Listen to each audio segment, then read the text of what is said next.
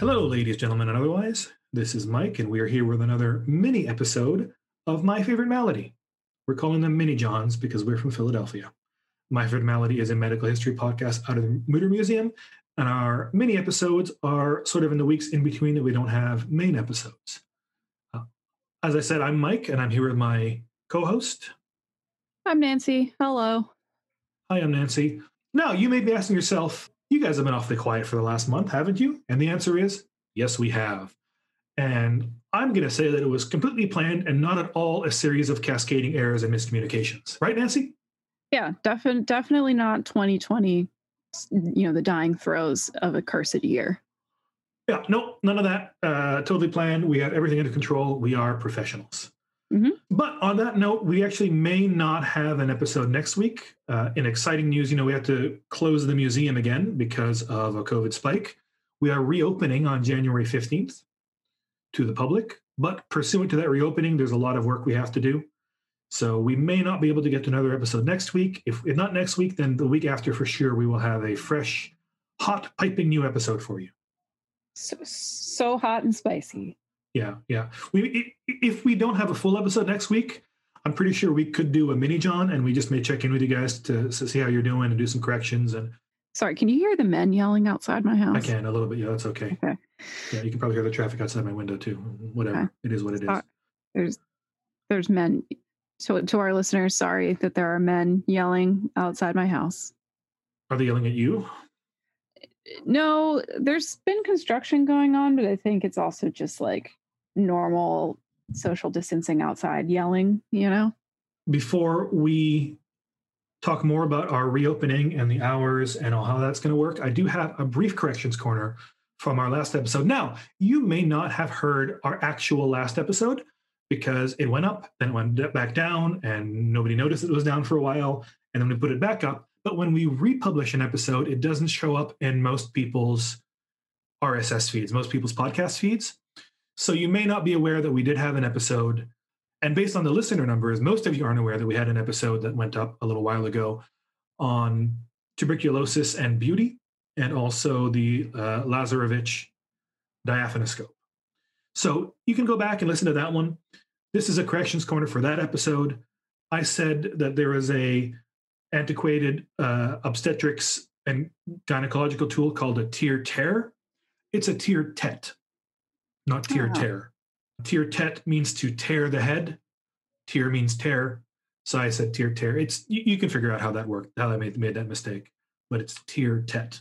Is this a French language thing or It is a French language thing, yes. Yes. For essentially a cranioclast or you know, like a head ripper is what it's Don't- for. It's called don't they speak French in your homeland of Canada, Michael? Ha, ha, ha. Do not mistake. Well, it's actually my mother was a francophone. Is a francophone. I, I am not French Canadian. I am Ah. Firmly of the English, Upper Canada, if you Ah. will. My mom speaks French too, but I don't because apparently I was a really annoying child who just refused to participate. So English is, is my mother's. I want to say her fourth language, and also my Mhm. father's third language. So it's a lucky thing that I speak English at all. yeah, no, Eng- English is my mom's first, but then she also had French and Swiss German, and then moved back to the U.S. So, uh, not speaking, she doesn't parler français as much anymore, or or I guess sprechen Sie Deutsch very much, but uh, they're in there, and every time I mispronounce something in French, she gets mad at me. But Yeah. I don't, I don't, I don't parlez-vous. So What's interesting is my sister and I have vastly different accents. I mean, we were raised in the same household at the same time. We weren't raised separately, but for whatever reason, she and I just don't sound like we come from the same place. And of course, my parents have vastly different accents because they come from different countries. So when the four of us get together, my two parents, my sister, and I, and we like go out to dinner, we get some weird looks because everybody speaks with a different accent, and yet we are a nuclear family. Yeah, Um, my mother laments the fact that I ended up with some of the, the Philadelphia dialect because when she first moved, when she first moved overseas, the kids at her uh, international schools made fun of how she said orange and stuff like that. So she, Yeah. she every time she hears me say it, she's got like war memories of of like fancy European kids making fun of her. But I, I've lived in Philly for about 20 years now, and I've picked up some of the Philly accent, not a lot, but just enough that I know that it's there. I don't say wooder. I still say water. but I do say underwater and Wooder Ice. One of one of my coworkers is is from New England, and he and I have had these moments where we're both saying the same thing and staring at each other like, "Wait, what?" Right, right. He'll he'll drop an R here and there, and I'll uh, add one.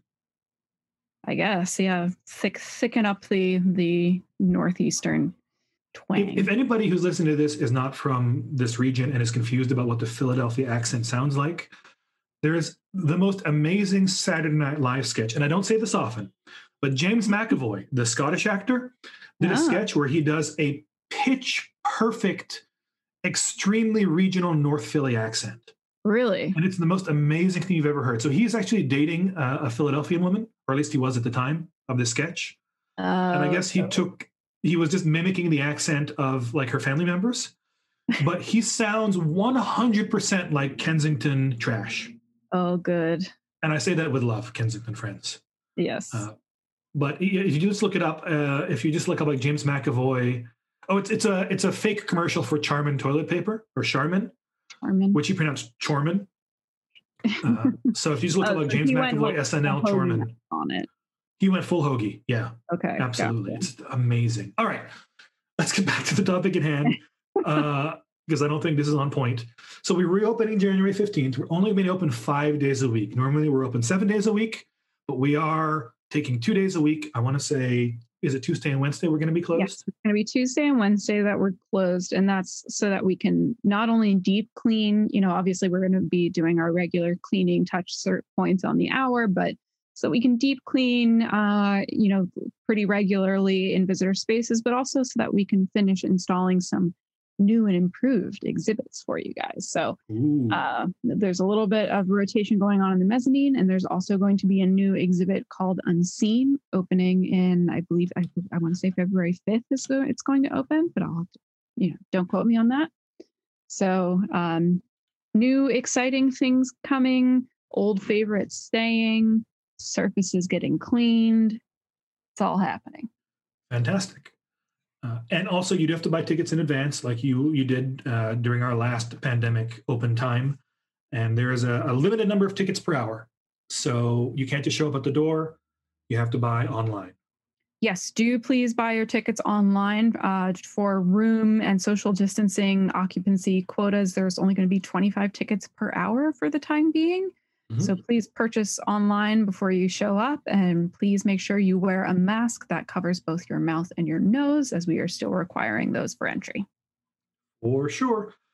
And if you're really lucky, you may see Nancy or I working on an exhibit. Feel free to swing by and say hello as long as you maintain greater than six foot distance and don't breathe on us. Please don't breathe on us. No, please don't. Uh, speaking of museums, I did want to give a shout out to our friends over at the Science History Institute here in Philadelphia who are doing yeah great work in the middle of the pandemic. They currently have an exhibit there, which they put uh, 10 feet tall on their exterior windows. So you don't have to go in the building to see it.